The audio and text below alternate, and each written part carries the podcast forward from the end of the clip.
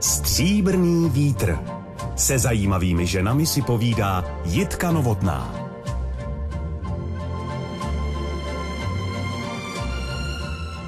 Kdyby to nebyla tak vážená dáma, řekla bych o ní, že má jiskru a šťávu. Ale protože se jedná o úctyhodnou badatelku spjatou se světem umění, zvolím decentnější slova. Vyzařuje optimismus. Ve svém oboru kunsthistorii se profilovala jako specialistka na umění rudolfínské doby – do práce promítá nejen ohromné znalosti, ale také cit a pochopení pro lidské přednosti, vášně i slabosti. Po škole působila celé čtvrt století v Ústavu dějin umění Československé akademie věd. Po revoluci pracovala v kanceláři prezidenta republiky, kde se posléze stala ředitelkou odboru památkové péče. A pokud si, milí posluchači, vybavujete své fascinující zážitky z výstav Rudolf II. a Praha, Waldstein a jeho doba nebo příběh Pražského hradu, pak vězte, že bez paní doktorky Elišky Fučíkové byste se z nich netěšili. Pěkně vás vítám, dobrý den. Mnohokrát děkuju a taky za tu pajánu na začátku. Eliška, Lucemburská, Pomořanská, Přemyslovna, Rejčka, nebylo jich málo v české historii, kterou velmi dobře znáte a výborné povědomí o ní jistě měli i vaši vzdělaní předkové. Tak mě zajímá, jestli stojí za vaším křesním jménem nějaký příběh nebo sympatie rodičů skutečně stojí, ale je to takový trošku zvláštní příběh. Já jsem byla třetí dítě, neočekávaný a tatínek se rozhodl, že bych se mohla jmenovat po jeho sestře, která byla Eliška. Ale pak si to trošku rozmyslel, protože se jmenoval Jan, tak mi nechal napsat do křestního listu Jana Eliška a dlouhou dobu prý mi říkali Janko, ale posledně, aby se to ve škole nepletlo, se vrátili k Elišce a pak zase dlouhou dobu jsem fungovala pod pseudonymem Elina. Teprve, když jsem se dostala do společnosti, tak se vrátilo to označení Eliška, s kterým chodím po světě dodnes. A ráda? Ano, akorát, že dřív to bylo jméno velice vzácné a dneska myslím, že to patří k jedním z nejoblíbenějších jménů malých dětí. Vy jste se narodila, jak říkáte, v nešťastné době do šťastné rodiny, tedy za války, vyrůstala jste v Karlíně a pro uměnovědy máte skvostný rodinný vklad. Už váš dědeček, venkovský učitel a kulturní historik Lomnicka nad Popelkou vnesl do rodiny tento typ zájmu. Jak potom vášeň pro umění a vzdělávání rozvinul váš milovaný tatínek Jan? protože jsem byla pozdní, nechtěné, ale tatínkem milované dítě tak eh, měl takový pocit, že na rozdíl od těch předchozích dvou dětí mi musí věnovat větší pozornost a od malička mě vodil na výstavy, protože on byl bibliofil a exlibrista, chodil na výstavy a na dražby a já jsem byla takový přídatek, který putoval s ním a k nám chodilo spousta velmi zajímavých lidí na návštěvy. Tatínek se znal se Seifertem, se Švabinským, s Boudou. A ti lidé chodili k nám na návštěvu a malovali mi do mého památníčku obrázky, takže já jsem nějak v tomhle prostředí vyrostla úplně přirozeným způsobem, ale ví Bůh, že jsem neměla v úmyslu od začátku se tomu povolání věnovat. Já jsem se vlastně rozhodovala až v momentě, kdy nám přinesli přihlášku na vysoké školy. To byly záležitosti týkající se výtvarného umění knih, ale u vás měla velké slovo i hudba díky mamince, která studovala na konzervatoři zpěv. Vy jste s ní však později chodila dost na koncerty. Zaznamenala jste u ní někdy stopu lítosti nad tím, že nemohla tuto svou vášeň rozvinout? Určitě maminka měla takový pocit, že díky tomu, že přišla do jiného stavu a porodila první dítě, tak vlastně ta kariéra sotva začata skončila s tím, že se musí starat o rodinu. Kdy a kde se potkali rodiče, víte to určitě ano? Vím to určitě, je to velmi jednoduchý kus života Československé republiky. Oba dva po tom, co absolvovali střední školu tady v Čechách, ve Dvoře Králové, tatínek, maminka v Hořicích, tak byli ve 20.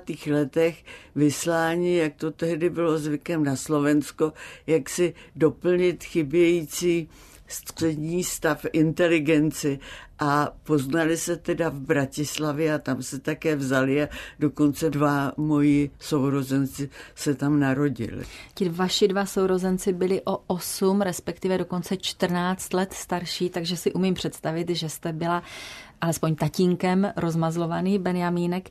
Jaký vztah jste měla s maminkou? S maminkou to bylo trošku zvláštní. Tatínek jednou se zmínil, že maminka mě vlastně nechtěla a ona velmi lpěla na těch dvou starších sourozencích a to je pro mě velmi dojemná historie, když oba dva ti starší sourozenci vlastně zmizeli z jejího života.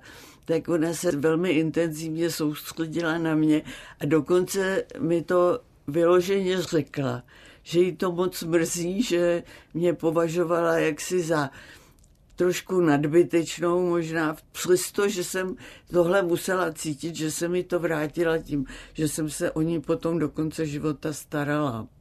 Kdy jste to měla ve vztahu k mamince opravdu nejsložitější? Kdy jste se s tím nejhůře popasovala, s tím, že jste se, jak říkáte, cítila neúplně vytoužená? No nejsložitější to určitě bylo v tom okamžiku, kdy tatínek umřel, protože to mě bylo 12 let, to děti procházejí takovým trošku dramatickým obdobím a já jsem nesmírně trpěla představou, že maminka si přivede domů někoho jiného a že toho tatínka nemůže nikdo nahradit, takže určitě to byl tenhle moment.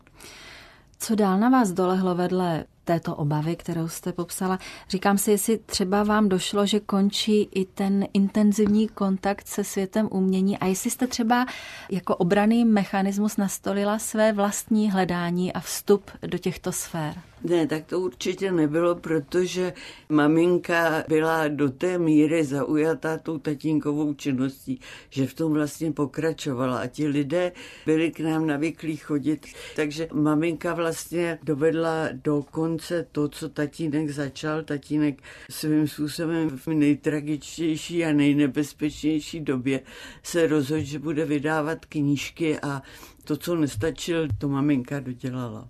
Máte ty knížky? Mám. Listujete jimi často? Teď už ne, dost často si prohlížím ilustrace, které František Tichý udělal pro mého tatínka, pro Seifertovou Vltavu, pro Havrana Edgara, Alana Poua a ještě pro jednu knížku. Mm-hmm.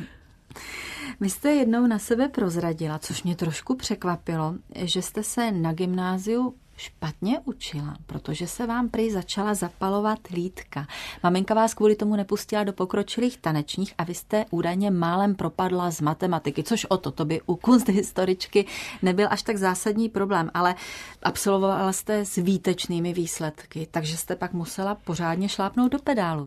To už si nepamatuju, ale zdá se, že jsem měla takový výpadek jaksi pozornosti, já jsem se jinak učila docela dobře a že mi maminka zakázala taneční, to pro mě nebyla taková katastrofa, protože v těch letech, kde já jsem tam chodila, ty taneční opravdu nestály za moc a mě to žádným způsobem nezaujalo. A za to jsem teda potom si opravila známku z matematiky a končila jsem se dvojkou jenom proto, že jsem ve čtvrtletí měla čtyřku. No každopádně jste končila jako výtečná studentka a to tak skvělá, že vaši pedagogové chápali směřování na uměnovědy jako promarněný studijní potenciál. To je pravda, to za mnou všichni chodili a přemlouvali mě, ať jdu dělat něco užitečného.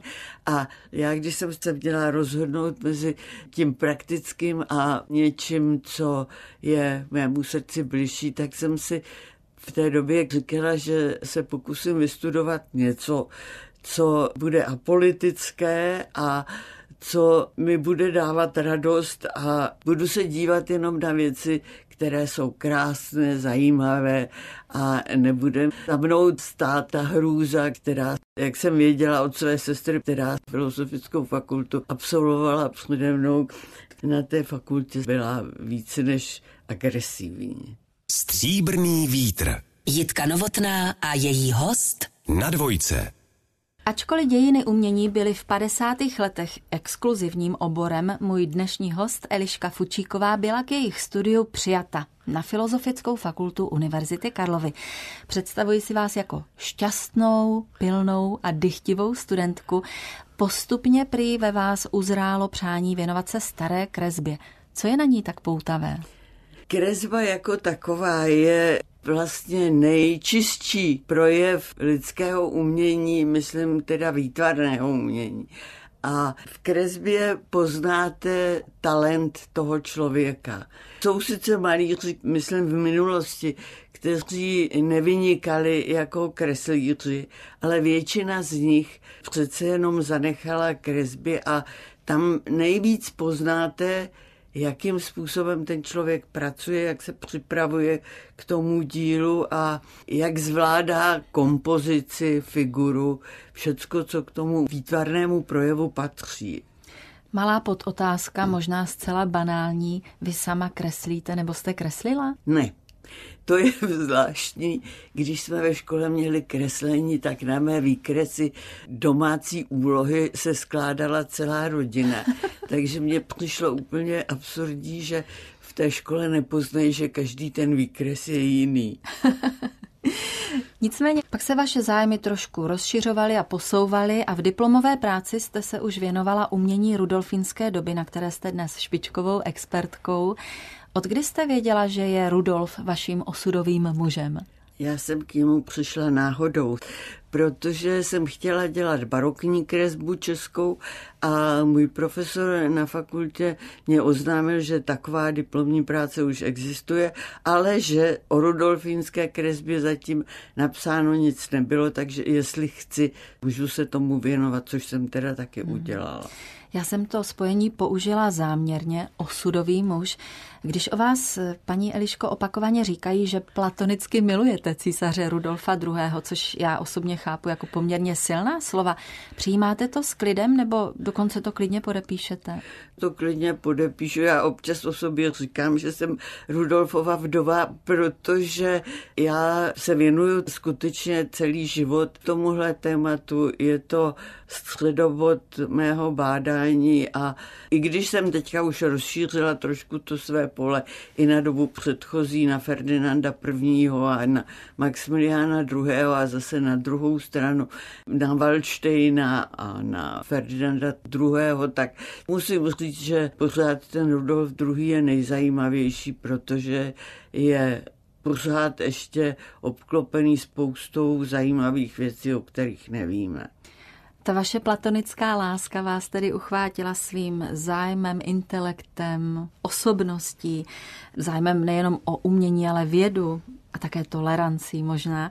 Potkala jste podobné srovnatelné formáty, a to je tedy hodně silné téma, i v životě? Já si v tomhle momentě nevybavím nějakou adekvátní osobnost tohohle z toho typu, ale řekněme podobnější, velmi zajímavé osobnosti jsem potkala skutečně například, nevím, pana Metka, kancléře Hradního nebo nebo Pavla Tigrida, to byla také taková úžasná renesanční osobnost se širokými zájmy, ale je spousta zahraničních kolegů tohohle z toho typu. Já jsem vlastně bezprostředně po absolutoriu školy mohla začít jezdit na základě stipendia, které jsem dostala v 70. letech, byl konec, ale potom zase od 82. roku znova a protože už jsem publikovala venku, tak jsem měla jisté renome a byla jsem zvaná na nejrůznější kongresy, kde jsem tyhle osobnosti potkávala a to možná takovou nejzajímavější byl Gombrich, který se zabýval tímhle obdobím a Já jsem ho potkala v Praze, když byl pozvaný na přednášky na Středoevropskou univerzitu a bylo to velice zajímavé setkání. Takže paralely k osobnosti Rudolfa bychom v současnosti, dejme tomu, našli s jistými limity a co ta atmosféra a ten okruh, ze kterého on vzešel, je něco srovnatelného třeba v tuzemsku nebo ve světě? Určitě je. Já jenom si vzpomínám na něco, co sice není na té úrovni, ale nicméně bylo velmi zajímavé a souvisí to ještě s mým studiem na fakultě v roce 56, 57 na Filozofické fakultě došlo k takovému zvláštnímu tání. Uvolnila se atmosféra a byla tam spousta spolužáků, kteří měli zhruba tak stejný okruh zájmu jako já a začali se pořádat v ateliérech umělců takové výstavy, kterým se říkalo konfrontace. A Očadlík pro nás dělal například přehrávky v divadle hudby Stravinského, Prokofěva, Šmitkého, spousty francouzských skladatelů. A to bylo najednou období, kdy člověk pochopil, že na světě je něco jiného, nežli ta sorela, která se tady pěstovala. A myslím si, že tohle jsem velmi intenzivně prožívala, protože mě to přivedlo zpátky z toho českého prostředí do světa s tím, že je spousta věcí, které potřeba poznat a které mohou člověku připravit úžasné momenty. Po pěti letech studia a sepsání diplomové práce jste dostala angažmá v Ústavu dějin umění Československé akademie věd. Byla to pro vás šťastná a vítaná nabídka? Byla to určitě úžasná nabídka, protože Ústav dějin umění byla taková zvláštní oáza v tom obecně jaksi spolitizovaném světě, kde bylo jenom minimálně kolegů, kteří byli příslušníky strany a také se zabývali socialistickým uměním, ale většina z nich byla normálních. Dělali se tam velice záslužné práce o českém středověku, připravovali se velká kompendia právě o dějinách výtvarného umění v českých zemích. A já si na tohle období vzpomínám moc ráda také proto, že díky tomu, že ten ústav sídlil vlastně v bytě 6 až 8 lidí v jedné místnosti v Haštalské ulici, byl to takzvaný Kondakovský institut, tak my jsme měli velmi ideální situaci, mohli jsme pracovat doma. Ústav měl skvělou knihovnu. Já jsem tehdy udělala velkou spoustu práce, zvlášť když jsem nemohla už jezdit ven a tohle byla jediná vlastně oáza mého dalšího vzdělávání. Takže ústavu jsem za to velmi vděčná a také jsem mu vděčná vlastně za Rudolfa svým způsobem, protože tehdy v roce 69 tam vzniklo takové středisko které se soustředilo na výzkum umění rudolfinské doby, protože tehdy se konala v Praze konference, na kterou se sjela řada kolegů ze zahraničí, s kterými jsme se pak dál podporovali, posílali jsme si literaturu a tehdy vlastně začalo to intenzivní bádání o době Rudolfa II., které svým způsobem trvá do dneška, protože ústav má dneska takzvaná studia Rudolfína, kde právě se zkoumání té doby dál pěstuje.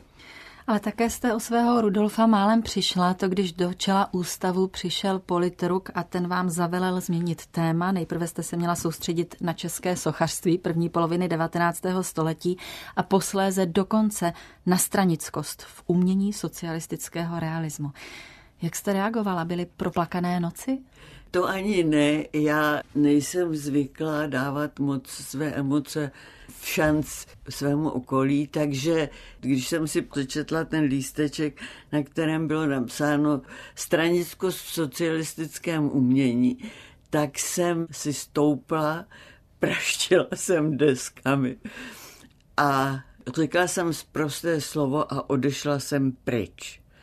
Ještě se slovy tak tohle ne u mých kolegů, kteří byli všichni mý kamarádi, to vyvolalo zděšení, protože jsem se asi na tři hodiny ztratila A pak jsem se vrátila s tím, že teda odcházím z ústavu, že už jsem několikrát změnila téma své práce, že už jsem příliš stará a nebudu to dál dělat.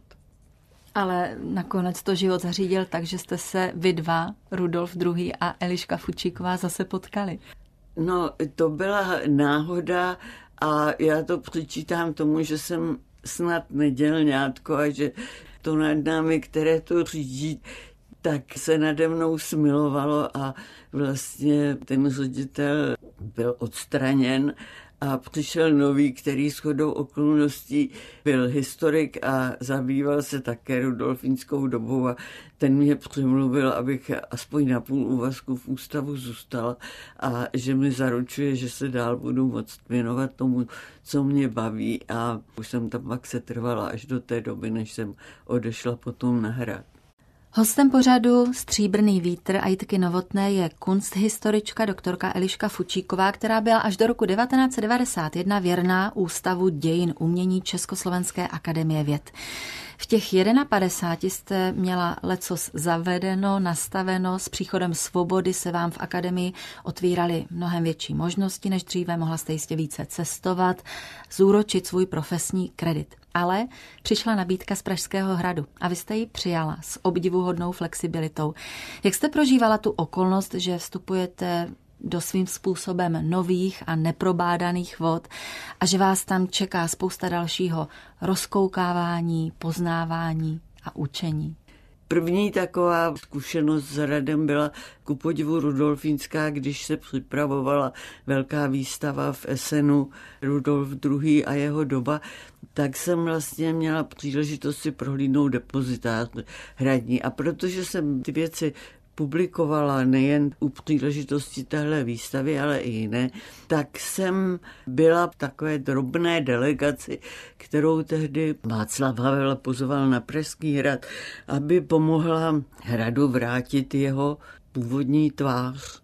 My jsme tehdy mohli hrdě přinést spoustu literatury, kterou ústav vypublikoval a která žádným způsobem nebyla jaksi ovlivněná politickou dobou, což eh, na hradě udělalo příslušný dojem a následovala žádost, abychom s nimi dál spolupracovali. A já jsem, protože jsem toho hradu měla ve své náplni vlastně nejvíc, byla požádána, jestli bych mohla eventuálně aspoň částí úvazku tam zůstat pracovat.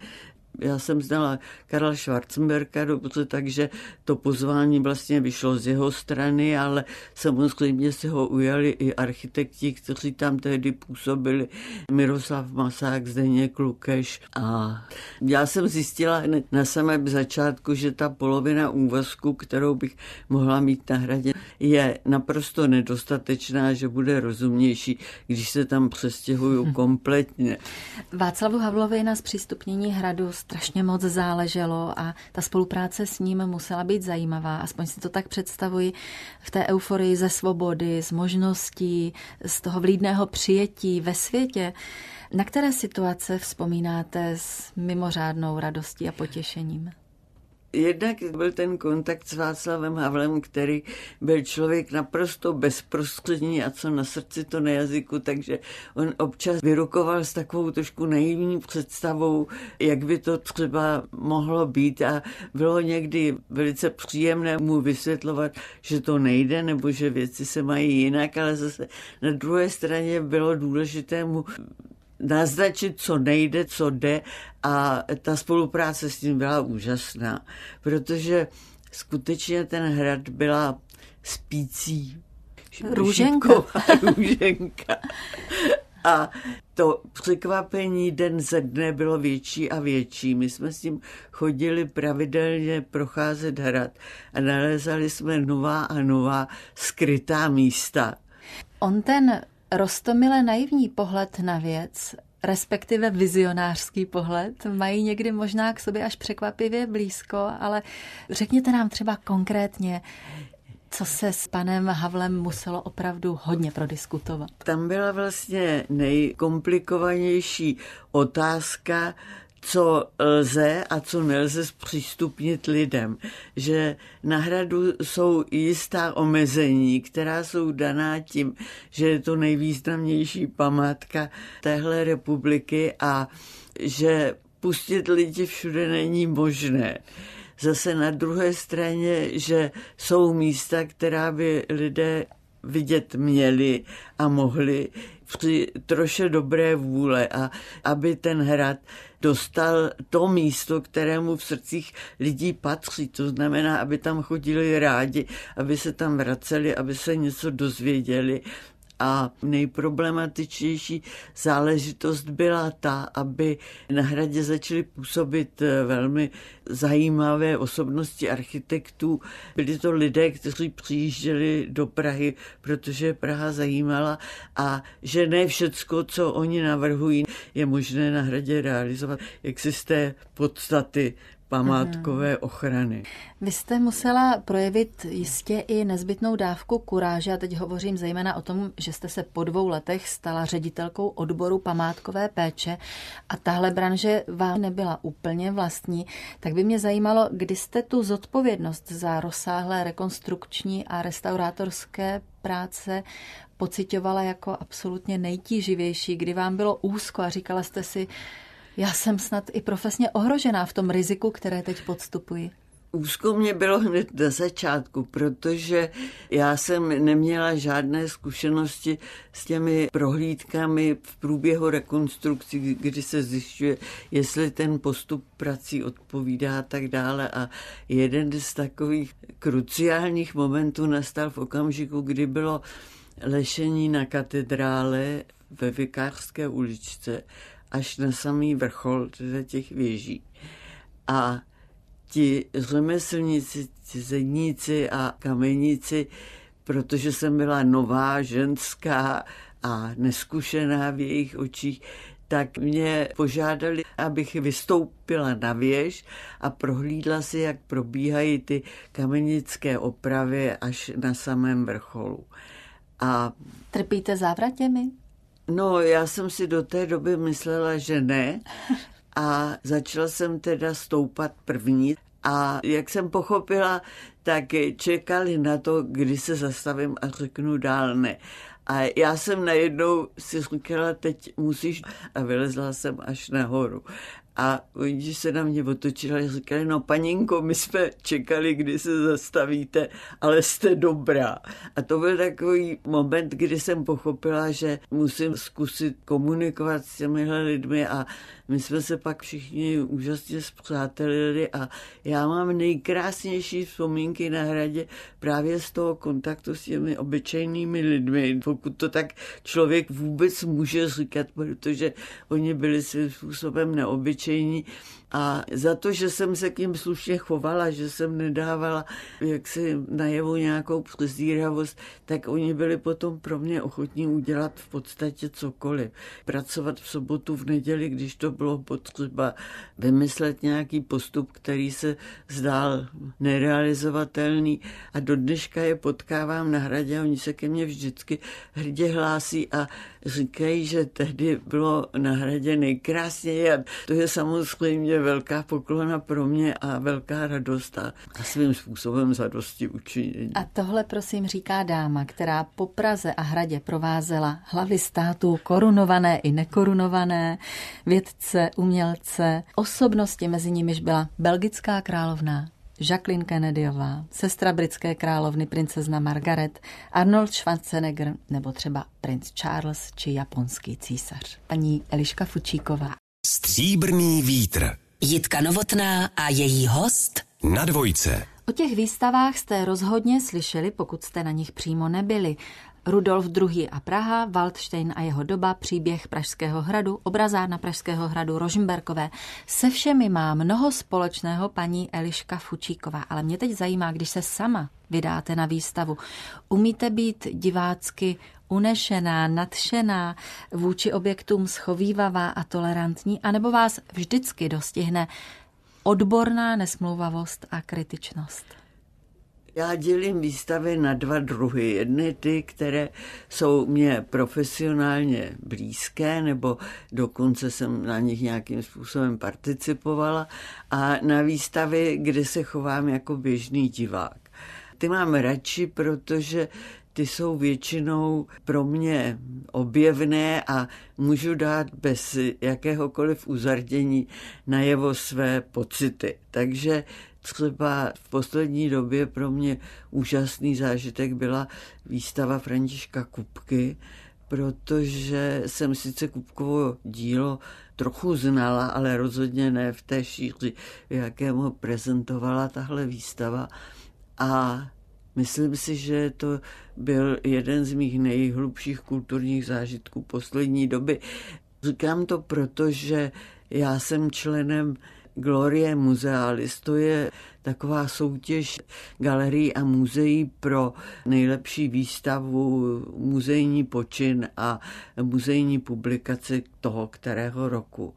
A já s tou komisí musím objíždět všechny výstavy, které jsou do té glorie přihlášeny, což mi umožňuje poznat množství výstav absolutně všeho druhu, od velkých umělecko-historických až teda po zoologické, botanické a kulturně historické. A je to docela zajímavý takový test, který já možná můžu líp eh, ocenit, protože jsem výstavy sama dělala. Takže dovedu zhodnotit práci těch kolegů a už jsem toho chtěla nechat, protože to fyzicky velmi náročné objíždět ty výstavy, ale na druhé straně je to zajímavý příspěvek k mé kulturnosti.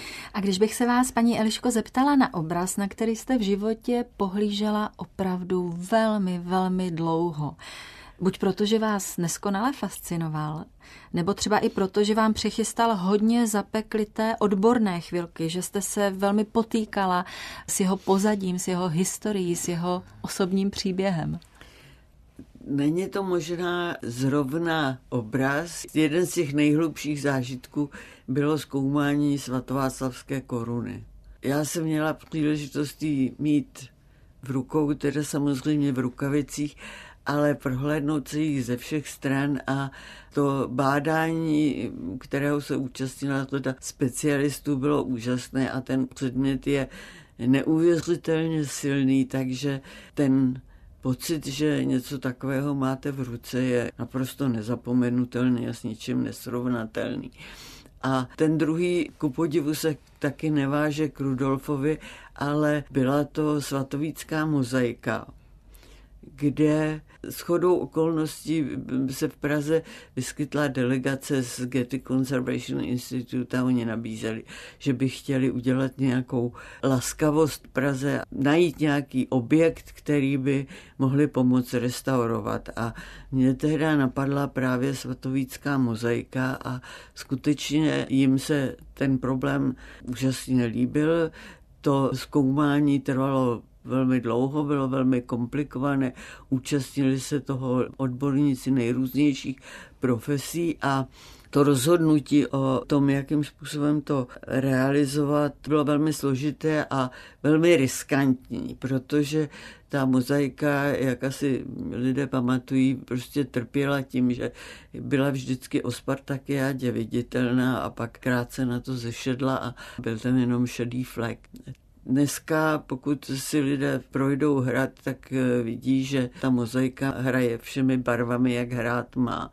Je dobře viditelná a to, co je pro mě nejdůležitější, já jsem jako ředitelka odboru památkové péče musela podepsat ten papír, že se teda přistoupí k tomu ošetření, které navrhli čeští restaurátoři, čeští chemici, ale hlavně teda ta americká strana přišel za mnou jeden kolega a říkal, ty si kopeš hrob, uvidíš, že po tomhle z tomu už se tady nebudeš moc objevit a zadosti učinění pro mě je to, že to rozhodnutí bylo správné, že jsem necukla před tou hrozbou a že se na tu mozaiku můžeme dívat do dneška. Vedle vědomostí a znalostí musí historik umění trénovat oči, naučit se na první pohled rozpoznat dobu, kdy umělecká díla vznikla a taky si vycvičit paměť a rozlišovací schopnosti, říká můj dnešní host, paní doktorka Eliška Fučíková. Jak se trénují oči? To je asi velmi složité. Nevím, jestli se to dá naučit, musí k tomu mít člověk nějaký vlohy nebo schopnosti, o kterých neví a, a které vlastně teprve cvičí tím, že se na věci dívá a zůstávají mu v paměti ty jemné niance, které třeba u kresby právě jsou velice důležité, protože to je trošku podobné, když v antropologii hledá chybějící článek, protože ty kresby se někdy často opakují velmi často nejsou dílem autora, ale jeho žáků nebo jsou kopiemi a je potřeba se naučit ty jemné rozdíly, které jsou v té kresbě autora, žáka a kopisty. A myslím si, že pokud člověk k tomu nemá dispozice od samého začátku v podstatě vrozené, tak se toho těžko naučí a je to skutečně trénink oka. Jeden významný anglický kunzistorik řekl, že si nemůže dovolit 14-denní dovolenou, když se nedívá a netrénuje oči prohlížením krezeb a zkoumáním krezeb. Tak to vy si umíte, doufám, dopřát tu dovolenou. Já už jsem teďka v tom stádiu, že bych zase potřebovala protože už jsem od těch kreseb přece jenom hodně odešla kvůli jiným úkolům. Už bych zase potřebovala další trénink, abych si trošku paměť osvěžila. Vy jste nikdy nepřemýšlela o tom, že byste se dala na umělecký obchod, protože při tom penzu znalostí, zkušeností, dovedností a nadání byste nejspíš žila v nepředstavitelné hojnosti, ale to asi není vaše meta, že ne? Ne, v době, kdy já jsem studovala, kdy jsem začínala se svou kariérou, tak se kuncistorici rozdělovali přísně na dvě kategorie. Jedny, kteří se věnovali obchodu a ty druhé, kteří byli takzvaní akademičtí historici umění. A já jsem se dala na tu stranu těch akademických historiků a i když jsem byla žádaná o různé expertízy nebo alespoň o vyjádření názoru, tak jsem se vždycky snažila, jak si to dělat tak, abych nebyla ovlivněná nějakou sumou, která mi je nabízena, když trošku ustoupím ze svého názoru. A vlastně se téhle praxe držím do dneška, i když už dávno to není tak pevně fixováno, jako to bylo dřív, ale mě to dělá radost a mám vlastně takovou zkušenost, že se dostanu k mnohem více věcí, právě proto, že lidé věří v ten můj názor a ukazují mi spoustu věcí, ke kterým bych se asi normálně nedostala s tím, že já jim můžu potom bez uzardění říct, jestli to dílo má tu hodnotu, kterou oni mu přičítají nebo nemá. Zběratelství jste si z etických důvodů zapověděla. Co tedy vysí na zdech vašeho malostranského bytu? Na zdech malostranského bytu vysí jenom to, co jsem podědila po rodičích. Sama jsem tu sbírku obohatila jenom o dva kousky Jeden je opravdu kousek, to je takový malý obrázek, ke kterému jsem přišla, takže mě pozvali do Antikvy někde na Vinohradské. Už je to dávno s tím, že by to možná mohlo být rudolfínské, ačkoliv oni tomu nevěřili. Poslal mě tam kolega z Národní galerie a já jsem s chodou okolností poznala, že je to jeden malý rudolfínský mistr, který ani nemá jméno a e, říkala jsem, buď e, ten obraz Národní galerie koupí, nebo si ho koupím já. protože byl za nějaký pakatel. A ten kolega z Národní galerie tehdy řekl, že malé obrázky jsou neštěstím galerie, protože se kradou, tak ať si ho koupím já. A ten Antikvář byl silně znechucený, protože najednou pochopil, že když se o něj zajímám, že to zřejmě zajímavé. Takže ten obrázek mám do dneška, už jsem ho dokonce i použila při výstavě rudolfinských umělců v Městském muzeu. A pak ho dostane nějaká instituce, která si ho zaslouží. A Potom ještě jeden obraz jsem koupila od eh, mé známé, protože mě připomínal obrazárnu Pražského hradu, je to takové velké panoráma imaginární řípské krajiny a já jsem měla pocit, že by to mohlo být 17. století, ale při bližším prohlídnutí toho obrazu jsem zjistila, že je to až z poloviny 19. století, ale že je to skutečně inspirované těmi obrazy neapolskými 17. století a ten teda má rozměry velké a vešel se akorát mezi dvě knihovny tam vypadá moc dobře a s tím se taky nebudu loučit. Máte, paní Eliško, pokračovatele, následovníky, je mezi mladými dost zájemců o uměnovědy, dost těch, kteří chtějí studovat a zkoumat ty črty a rysy a pilně bádat, pídit se, třídit, odvozovat a trénovat oči? To je trošku smutná historie, protože dnešní generace mladých historiků umění jde cestou, řekla bych, nejmenšího odporu a když děláte 16. 17. století, tak to předpokládá, že mluvíte minimálně německy velmi dobře a dovedete číst teda ty texty, které jsou často velmi nečitelné, takže to vyžaduje jakousi další edukaci v tomhle smyslu a ne každému se chce tenhle proces nastoupit, to za prvé a za druhé právě v tomhle období je spousta pramenů, které nejsou běžně známé, používané, takže to vyžaduje se nejdřív prokousat jaksi tím prostředím a těmi informacemi, které můžete získat z těch archivních pramenů a pak teprve si můžete udělat nějaký obrázek o té době. Takže kolem studia Rudolfína je několik mladých historiků umění, kteří se tou dobou zabývají a já bych byla ráda, kdybych měla nějakého nástupce, kterému můžu tak předat ten svůj archiv a hlavně teda ty své zkušenosti, které jsem za ty léta nazbírala, ale je to trošku obtížné, protože ta moje nejschopnější dívka, no už to není dívka, je to dneska matka třech dětí, bohužel právě proto se tomu znova nemůže zpátky věnovat, ačkoliv jsme spolu udělali už dvě výstavy a tak pořád čekám ještě na to, že se někdo objeví a bude ochotný jednak mě poslouchat a jednak se začít prohrabávat tou kupou fotografií a poznámek které jsem za ty leta naschromáždila. Tak já to naše povídání ukončím voláním do světa. Hledá se nástupce paní doktorky Elišky Fučíkové, čeká ho cesta velmi náročná, plná práce, bádání, ale jistě také krásná, barvitá a noblesní.